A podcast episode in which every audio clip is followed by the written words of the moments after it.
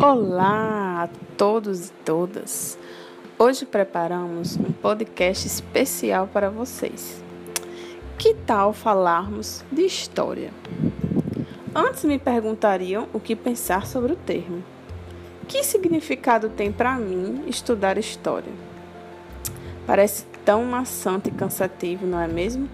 Quando lemos e lemos sobre um passado que não vivenciamos e que não sabemos como foi construído e registrado. Pois bem, antes de tudo, quero contar aqui uma história.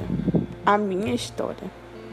Ops, espera! Se eu for contar, daria um livro de tudo que já vivi, já experienciei nessa vida. Mas isso não é história no sentido que conhecemos. Vocês poderiam dizer. Pois é. Antes de chegarmos no livro, e mais especificamente no livro didático, que traz uma única história sobre o nosso país, sobre os povos que habitaram ele nos seus primórdios, sobre as guerras travadas, as conquistas, o desenvolvimento das cidades e, consequentemente, o resultado das demarcações territoriais e culturais da nossa terra. Antes de tudo isso, quero dizer que a minha história, o meu lugar também pode ser objeto de história, para além do convencional. Por quê? Porque tenho documentos comprobatórios do meu nascimento, tenho registros em fotos e escritas em diário dos acontecimentos vividos, tenho pessoas próximas a mim que podem testemunhar.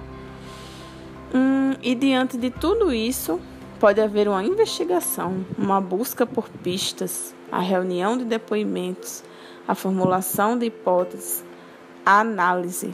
E tcharam! Temos uma história cientificamente comprovada.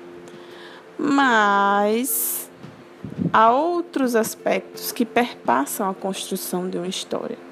Os interesses daqueles que registram na escrita o que foi investigado, a escolha pelo que será registrado, pelo que será contado. E puf!